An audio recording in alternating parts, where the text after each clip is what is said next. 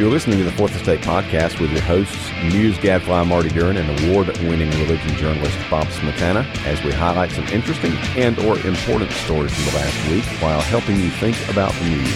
Thanks for joining. Actually is, uh, actually is a good question. Why, uh, why Superman is such a bad superhero?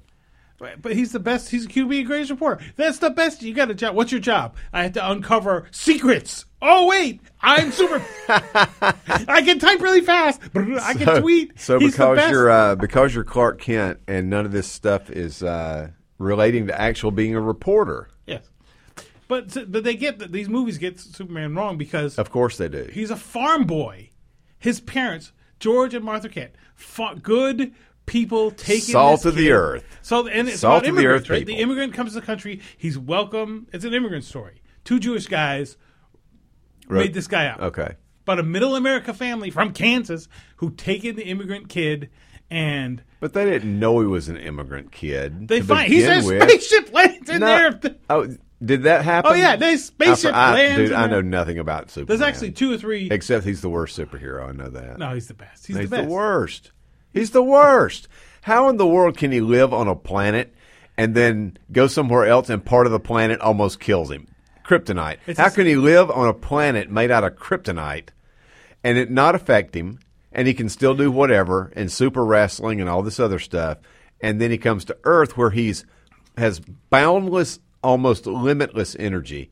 And if somebody finds a rock from home, all of a sudden he's going to It must die. be. It must be a rock of. Uh, It's a certain kind of- dumb. that part of kryptonite is dumb. it's just dumb. Unless kryptonite is a rock that makes saps his powers. I, well, he It's rock, lived but- on kryptonite. He lived on kryptonite. Krypton. I know, but what was Krypton made out of? Say it, Bob. Say it with me, Bob. Kryptonite. Was the whole planet made of it, or was just As far as I know, I don't know anything about it, but it's just always seemed really dumb That to me. kryptonite is a dumb thing, unless it's a secret weapon that makes him. I mean, it would be a lot better to have something that was like like uranium, something Yes. that was on Earth that was very hard to get to. You had to be a gazillionaire like Lex Luthor to be able to get to it, or whatever. Yeah, that must be. It, it's like it it's- just it, the whole that whole thing about kryptonite just it's it's like Tolkien's Eagles. It's what I Yes. always go back to. Yes. It's like the writers couldn't think of anything. Oh, let's just a rock from home Oh, yeah. will the do him is in. the best. He's like, hey, I don't know. I got a plot point here. I can't figure out. I'm going to hit somebody with a stick. Oh, wait. He fell. It's either the Eagles Oh. or he gets knocked out and he wakes up and it's all been resolved. but Superman's the, like, he's like, if you were Superman, he's a farm boy from Kansas, do gooder, Boy Scout. Wants to do what's good. He can't be grumpy. Was You he an actual Boy Scout? Uh, I'm sure he was. I, d- I do like your uh, your part about the fact that, that if he was really a Superman, then uh, Clark Kent should have won a Pulitzer. You should. Like, what else? What's your job? Your day job is finding out secrets. You can float outside the window, super hearing. You can see through everything. And he's like, in this Man of Steel movie, was like, I'm so. Man of Steel's the worst movie It's ever. ever. Okay, folks, thanks for joining the Fourth Estate, more or less in progress. uh, but now we're going to hop over to uh, our regularly scheduled programming since we have finished bashing on Superman. And the reason we were bashing on Superman is because our Wicked Awesome segment features the new Incredibles movie, The Incredibles 2, which apparently you've seen. I actually have not seen it yet. You actually, so you're going to do a review of the movie and you haven't seen it I, yet. no, I'm just going to complain about a review. Oh, you're going to complain. You're going to review the review. Can I read the. I can read the beginning of this, right? You can read the beginning of this. Okay, now, With apologies to Ronan Farrow. yes. I'm. Oh, okay, so. Okay, here's the here's a review of The Incredibles. Okay. A superhero movie about you know a family Superheroes. and it's fun and it's laughter like you know it's great. What a great movie. Okay, as a rule, any marriage in which one partner can willingly cry out to the other, "Trampoline me!" inspires only envy and awe. In the heat of the action, that is what Mr. Incredible says to Mrs. Incredibles in The Incredibles 2. Mrs. Incredibles. Mrs. Incredibles. And I'm disappointed to report, according to this review, that the action in question is merely the manic pursuit of a giant drill that is whirring through a crowded city and demolishing everything in its path, rather than a lazy afternoon in the marital boudoir with a door discreetly closed. Come on. Really? Is that what you it's like Apparently. I hate you know what the other thing is? What I is hate it? Tell us. I hate movie reviews. I do. I don't want to see. I do want to see The Incredibles. I want to see have a good time. I don't want to see this one. You know the movie I really don't want to see though is First Reformed. Have you heard about this? Uh, the one with uh, yeah, yeah, yeah. that Paul Schrader did for Taxi Driver and Ethan Hawke and the Ethan minister yeah. is like, oh, my, religion writers love this kind of stuff. He's like, oh, the world is so terrible. oh, come on. I know. I mean, most small town, small min- small church ministers are not drinking themselves to death, right? That's true. I mean, they like. and they're also okay, not going head to head with the head of like some giant conglomerate or something that's trying to church destroy the country. But it's like, come, ah, I'm just like, well, first of all, I want if I want to see a religion movie, I want to see one that comes at it sideways. Like, so one night, my friends and I, we had choice. I'd, I'd already seen The Passion of the Christ. Yes. I had to see it to review it. Yes. They're like, hey, we can, it was Good Friday. We had the day off. It's like, can we go see Passion of the Christ or Hellboy? Well, Let me guess what you went to we see. went to see Hellboy, which is a book of, which is a movie about predestination. Passion of the Hellboy. It's a movie about predestination. He's like a demon. Can he be saved? It's a great. The, the I interviewed the the uh, creative Hellboy, Mike Mignola, once. It's great. He's like it's a predestined question, right? Can this demon? So it's kind of like Bruce Almighty, in which a, a normal Joe gets all of God's powers or a significant amount of God's powers. And what would you do if you had them? yeah. Well, this is And more he like, realizes that yeah, even with God's powers, you can't be God. yes. And this one is like he's predestined to be like the Antichrist, but he doesn't want to be. Okay. He wants to be a good guy. So can the, you know, this Was he named Damien? no. No, well, then he can't be the. Antichrist. Well, in this movie, he was. He was Oh. great. He's Was his like, name I Nikolai smoke, I want to smoke. No, Well, then, he didn't have a big Dude, blood. He this- had. He was red and a demon and had giant horns and a tail, and he was on fire. That's that's pretty well, right. So anyway, I, I don't know. I I know movie reviewers. That's their job. Movie reviewers are great. They're good people. They have to like make some kind of. I want to know: is there a good story? Is it make sense? Does it hold together? Are you going to enjoy this movie, or is it going to make you think about something? so are you going? Are you going to boycott the New Yorker because they? No, I just. this? And then they have another one about. It's called the authoritarian populism of the Incredibles too. Oh come on! You think they're reading a bit into it? I think they're reading a You lot. think they're into reading it. a lot into it? I mean, it, The Incredibles has a great story. Like, right? If you have the superpower, you keep wrecking a city. Pretty soon, the people are going to be like, "Stop that!" Well, that was the storyline in the Avengers for the last Yeah, two and a half two movies. years. I mean, that's a good. That's a good thing. But you know, and the Avengers. Don't get me started. Like Captain America, right? The government comes up with a I didn't secret get you started, Bob. The government comes with a secret plan. Captain America and the Winter Soldier, right? They come up with a secret plan to launch helicopters to kill almost half the world, right? And they Well- stop them. Captain America stops them, and now he's an outlaw because he doesn't want to sign a, a, a, a treaty because Right. to keep the Superman in those lines. It's like the superheroes are not the problem. The government's the problem in those movies, right? But isn't That's that the movies. nature? I mean, isn't that Yeah. kind of the way the Captain America series is Yes, anyway? yeah. yeah, no, I'm sorry. I've been ranting too much. Winter, Winter Soldier's still my favorite of the superhero Yes, yeah. movies. oh, I like Ant Man. Give me some Ant Man. Well, you're going to get Ant Man again. I know. Ant Man and best. Wasp. And Wasp was one of the original Avengers. I'm still mad. She's I there. think that's true. Yeah, she she they found they start by they're finding going to Cap- they're going to work her back in at some point. They have to. She's great. That's why they got Evangeline Lilly to play her. Man, I love that. I love that that, that movie. Maybe they, maybe they'll all show up on Lost Island. they will. They'll be like, be- hey, and then it'll turn upside down. I mean, don't get me started on Lost. oh gosh, don't get me started on Westworld. Have you seen any Westworld? I'm not getting you started on anything. Westworld was good. The You're, first just, season you're a was good. self starter with these rants. You don't need anybody to start you. I want a story that comes from A to Z. You can have a back. You can have a. Okay, I'll tell you. A, I'll, I'll tell you a movie that I saw that was surprisingly good. Uh, not for kids, but I mean, it's not like grotesque, but there's probably some stuff in it you wouldn't want small kids to see. Um, the Foreigner with Jackie Chan. Ooh, and haven't seen that Pierce Brosnan. Totally unexpected.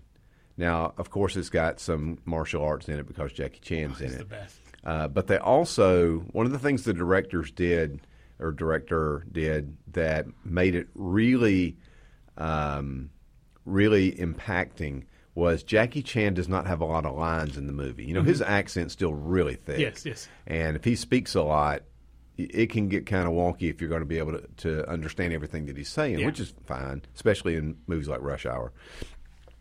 So they didn't give him a lot of lines.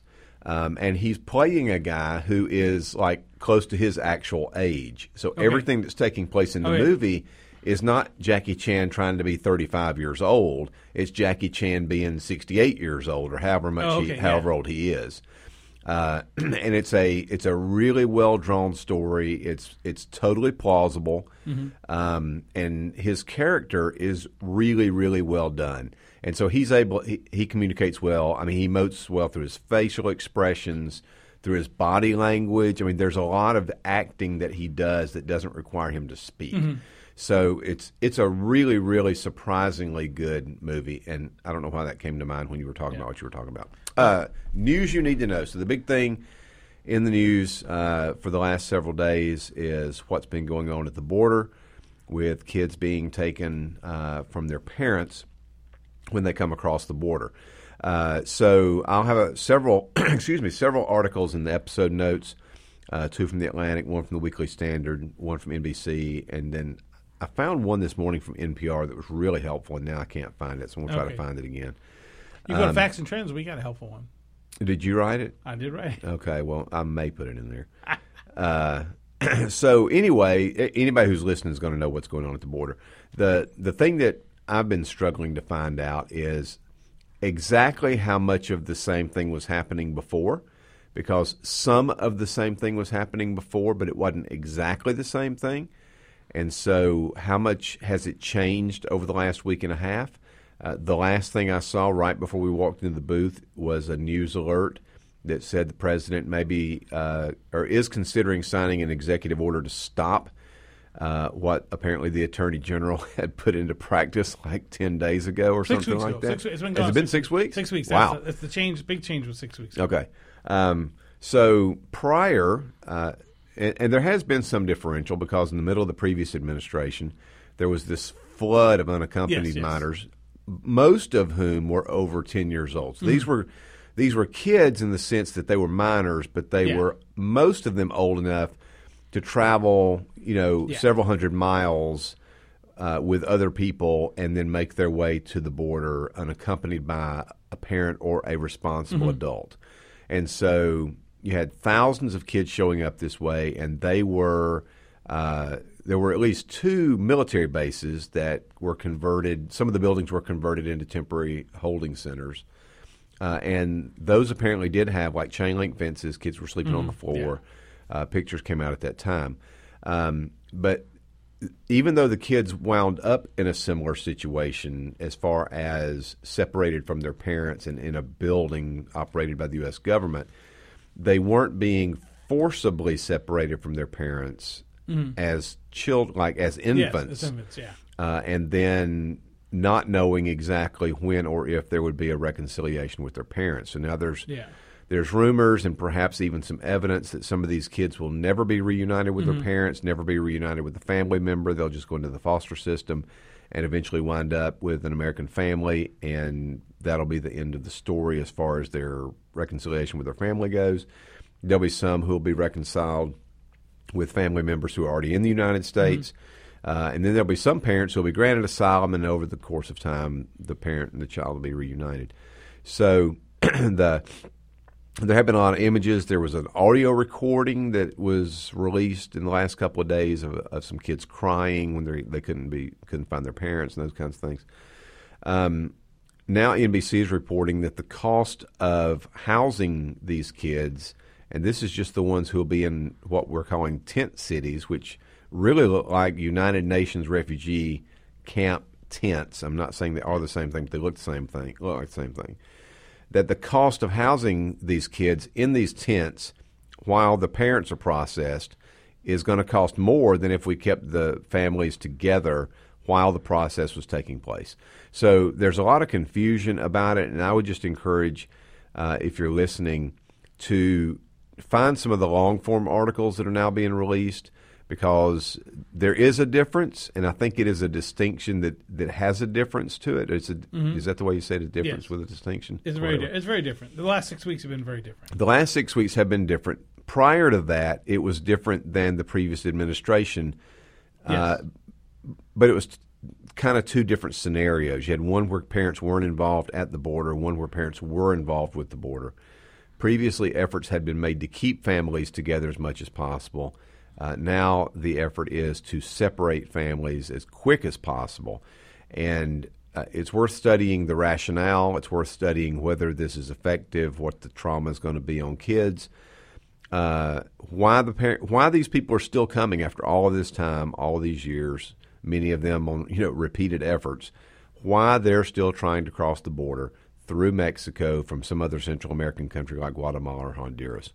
Uh, so it's it's never as easy as these folks just want to come live off American tax dollars.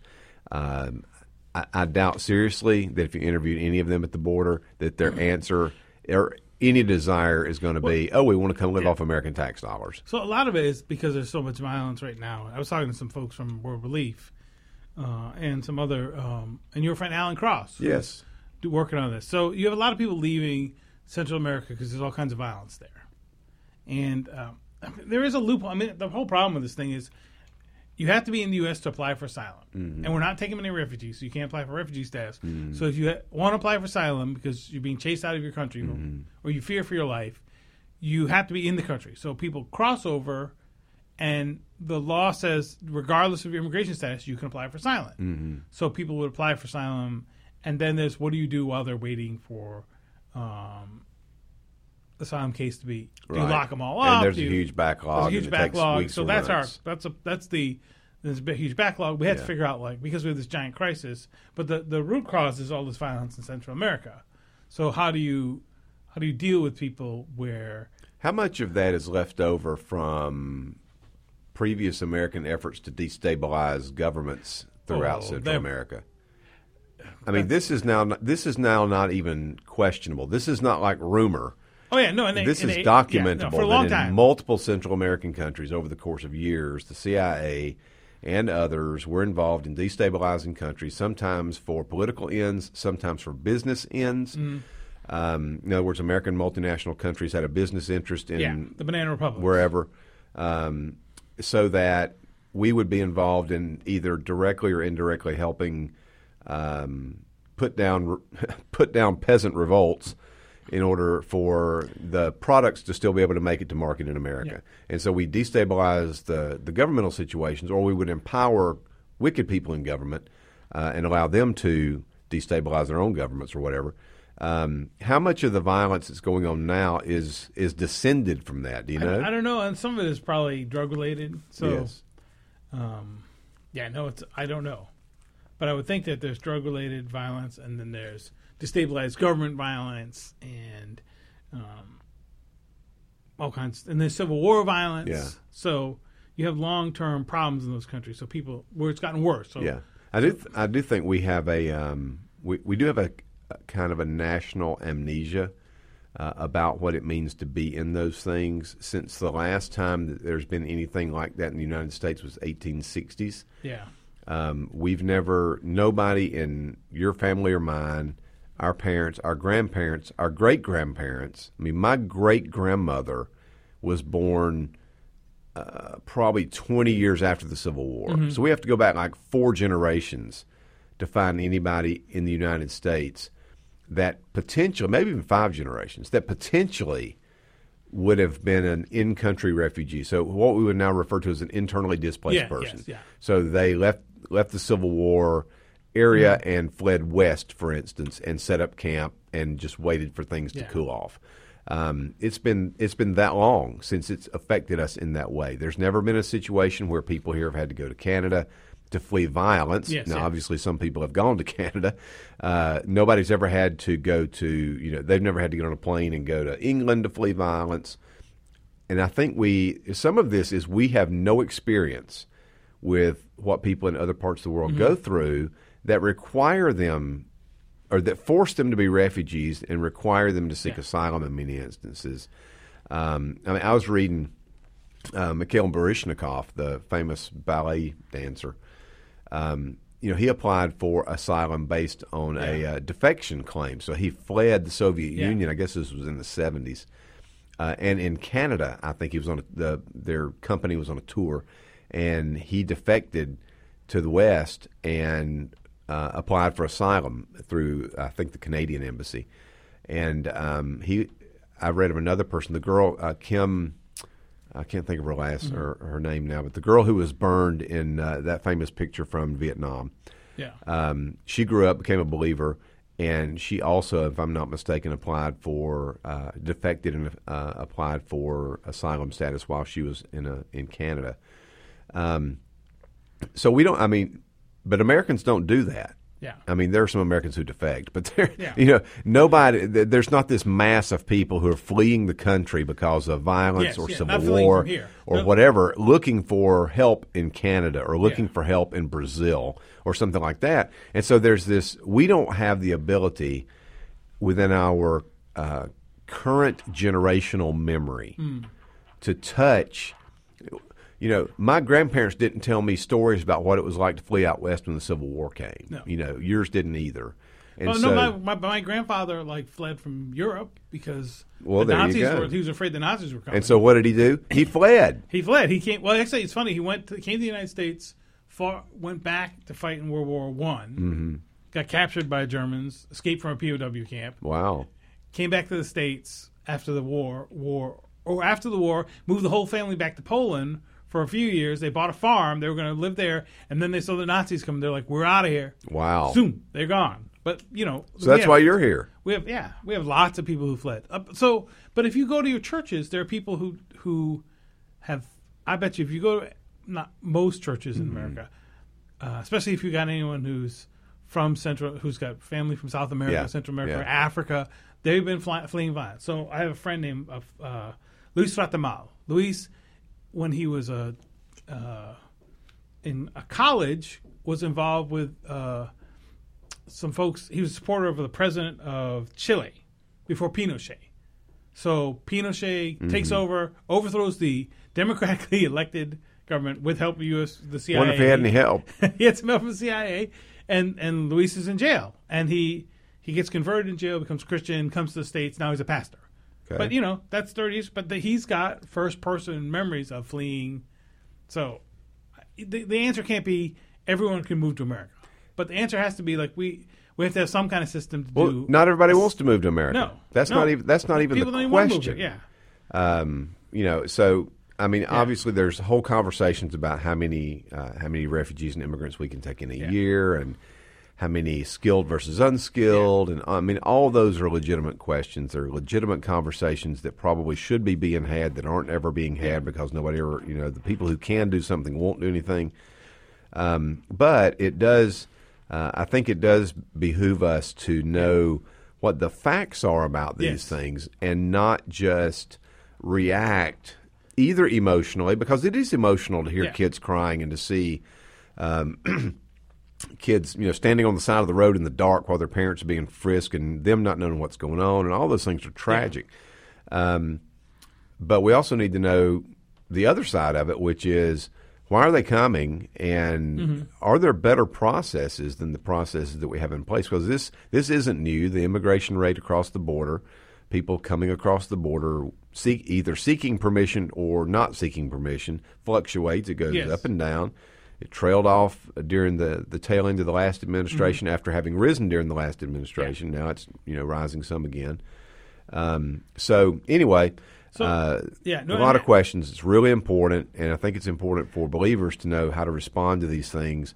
Uh, even if we disagree on the politics side, we have to know how to uh, comport ourselves Mm-hmm. in a way that leads with love rather than leading with get these you know Yeah. nasty people out of my country. And, and I think so. Alan Alan Cross had a great line about this being a moral and political crisis and needing to speak biblically. Mm-hmm. But what is, how does God want to care for people? So even in this crisis, how do we care? Do we lock them all up? Do we Right. separate kids? This is is this the kind of because as citizens we have influence on how our country acts. Mm-hmm. Right. Is this the way in we, which we want the country to treat people? right? So hey, so you're a pastor. Yes. So we That's got we have two minutes. Do we have We two do, minutes? yeah. I need a metaphor. Okay, I'm trying to think of a metaphor to under, to to write about the the transformation of American society because we're caught in the middle, right? Okay. Between the old America. So how old are you? Uh, I am 54 and Okay, nearing so we're- I'm 55. 50. So so when you were born, 85 percent of Americans were white. Yes. Most of them were Christian. Well, they would claim Christianity. They Christianity. claiming Christian. Christian yes. They self-identified Christian. Yes. They had a TV in the, the living room that they watched. Yes. Andy Griffith together on. Yes. Today, we're mo- and the next America, what Pew calls the next America, is a multi-ethnic with Mm-hmm. no per group is um, with Su- no super ethnic dom- group. no super dominant ethnic yeah, group. yeah, Yeah. No, no, no ethnic majority. Yeah.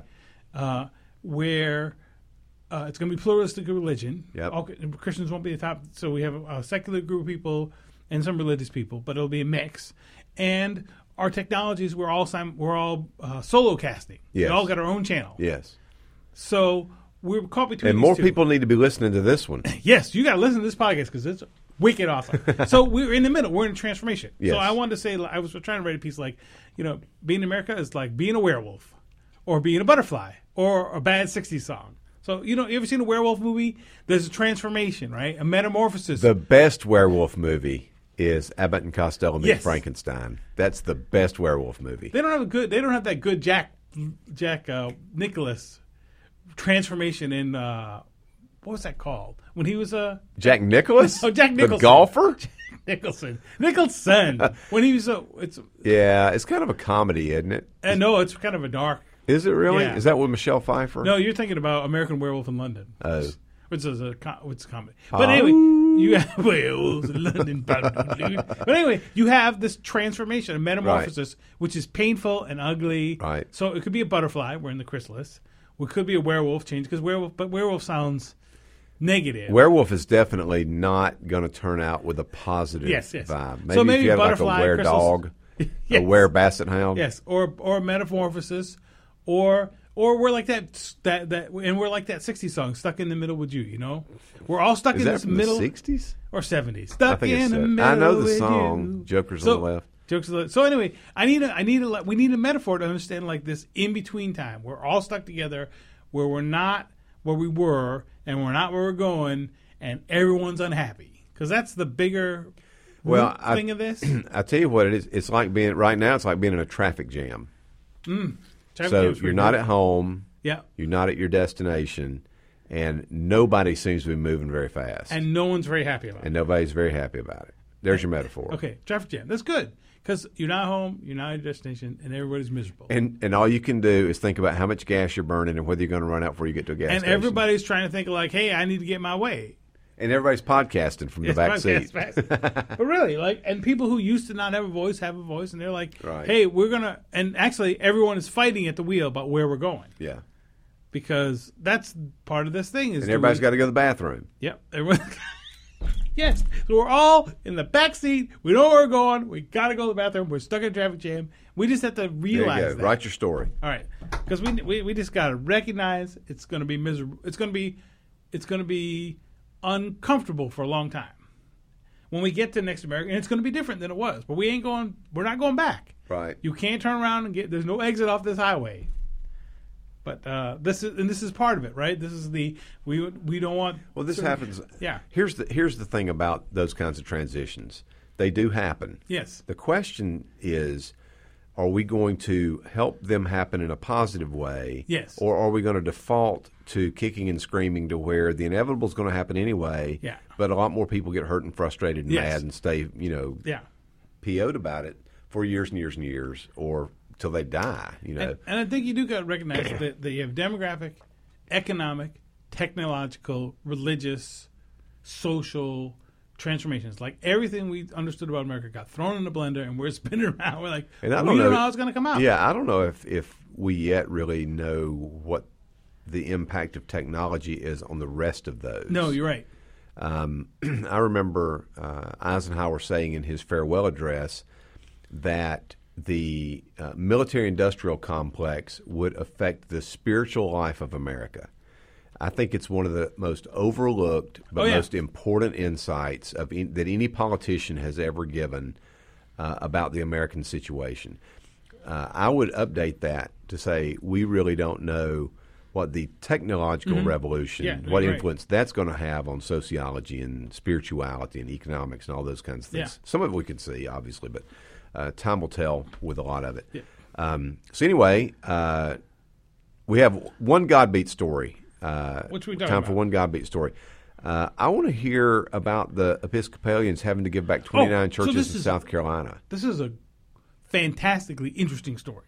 So the Well, it doesn't sound like a fantastic story. the Well, it's a fascinating story, right? Okay. So the the Episcopal Diocese of South Carolina is older than the country. It's older than the Episcopal Church. Wow. People think it's one of the first places Episcopalians came. So it would have been Anglican when it started. Anglican I when it started. Okay. So then they joined the Episcopal Church, and the Episcopal Church, sometime I think it's in the '60s or '70s, but at some point put in these rules called the Dennis Canon, which says you Dentist? Dennis Dennis, Dennis okay. Canon, which says that all property is held in trust for the denomination. yes, I remember that. It's in held trust because it's been a long time. So, so at, the Episcopal Church is going through a lot of turmoil. So, since the early 2000, I mean, since the early 2000s, the the Diocese of South Carolina and the Episcopal Church have been feuding. Mm-hmm. So, and they tried to, I think they tried to depose, well, depends on who you ask. The two sides did not, they were headed for a divorce. Okay. So I think the Episcopal Church, if I understand it right, made a move to get rid of the bishop there, saying that he'd abandoned his duties to the national church. Okay. And around the same time, the diocese said, We're leaving. We're taking all this property with us. So they have all the people in the pro- possession of all the people, pretty much, and all the property. And they've been fighting the courts ever since. So the state Supreme Court said, You get to keep most of this property. It's worth about $500 million. So, well, the Five- state 500 courts, million? five hundred million Okay. dollars. Twenty nine churches, a campground. So actually, several a lower court said the diocese gets keeps the property, and there's actually a South Carolina South Episcopals in South Carolina, like a like a remnant diocese Yeah, yeah. that's loyal to the national church. Okay. So they've been fighting these folks. I mean, it's a really it's it's a very ugly legal feud Mm-hmm. as legal feuds go. So then the state supreme court goes no, because the state the supreme court courts have two choices when they uh, resolve property things. If you're a hierarchical church, they have to follow they they don't get involved. They say you've got to follow the hierarchical rules. So they tell you you have to follow the rules, but they don't tell you what the rules are. Yeah, they don't tell you what the rules are, but they say whatever your denomination says, That's you've got you to follow to those because we're not going to get involved, and, Right. and we don't get involved with doctrine who's the right one. But if you got those rules, or they can just follow trust laws in the state, and so the trust laws in the state in South Carolina would say, well, you can't make a trust after the fact. After you've already had these properties, somebody can says, well, I have a trust interest in this. Mm-hmm. So the state supreme court though said no, we're going to go with the hierarchical side, and this the um, now the, the U.S. Supreme Court last week said we're not going to look at it. So, and actually in Minnesota they decided a different thing. In Minnesota, a, a Presbyterian church, even though they have similar rules in there, that state is just by trust, and so they get to keep their property. So you have two conflicting rulings, state by state. But it, now, what is South Carolina going to do? Now they've got a lower court. Now they're going to fight back in lower court over how they transfer these buildings. But here's the dilemma they have there. The Anglican group, who's been split away from a while, has all the money, all the people, Okay. or most of the people. The national church, through this local diocese, is going to have all these buildings, but no people Wow. and no money. So, what are they going to do? And and the Episcopal Tell us, Bob. presiding bishop Or are they still trying has to become a superstar. He was at the at the royal wedding, Michael Uh, Curry. Curry, yeah. So can he bring peace to these two warring things, or are they just going to fight it out for? Because if if you Can, say it, can he bring peace? can he bring peace? Because if you, it's right. Because I don't know what's going to happen. Yeah. But like, if you, if all these people were just to say we leave, we're leaving, bye, or even half of them, or three quarters, so three quarters of people in that diocese is like leave, Uh-huh. then those churches, like if you had twenty nine churches where three quarters of the congregation left or half, Right. then they'd be ba- they wouldn't be able to keep it up. Right. So you'd have a bunch of empty. What are you going to do with this? They're worth five hundred million dollars, but they're not Because the, the attendees would be taking their current, current dollars. monies and going and elsewhere. going somewhere else. And who's going to buy all those buildings? It's- They're worth that much money only if you have congregations that want Yeah, them. yeah. You know, if, if it's a big old building and nobody wants it, Yeah. Or those buildings are never going to be churches again. So what do you do? Wow. It's a really great story that no one is talking about. Bunch of houses of blues coming up. Yes. So, Well, thanks for listening to the Fourth Estate. Um, we kind of started and didn't introduce ourselves, but that's cool.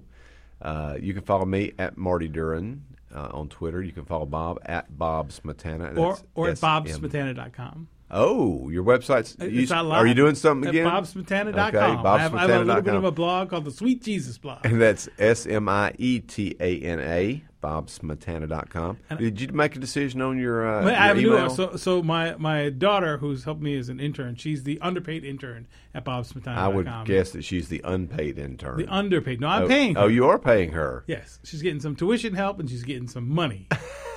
she's not underpaid, but she likes to be. It's a great fun. But but we had to poll to see if I would be Yeah. Bob at bobspotato.com. Yeah. But oh, the Wicked Awesome would have been good. But what what one is Overlord? so so I haven't set it up yet because I got to I got. No wonder you like. Superman. Overlord at. Overlord Bob's- at bobsmietana.com. Good night.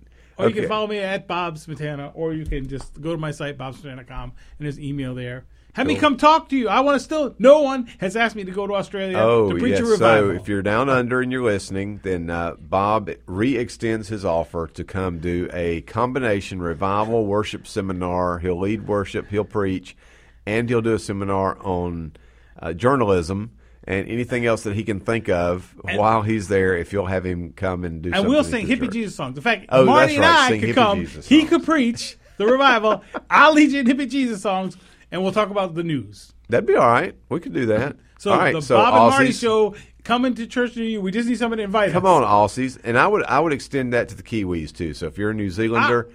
Then uh, we we would come to your place as well. I would extend it to listeners here in America. you want us to go somewhere and talk about stuff and put on a good show and have a good time and sing some hippie Jesus song. Oh, you know I saw something. Then you can then you can email overlord at bobsmietana.com. and we will, or just get, just get to us, get in touch with us. We'll find you. That's right. Oh, also uh, at T4E Podcast on Twitter. And until the next time, this is Marty Duren And I'm Bob Smietana. for the Fourth Estate Podcast. Thanks a lot.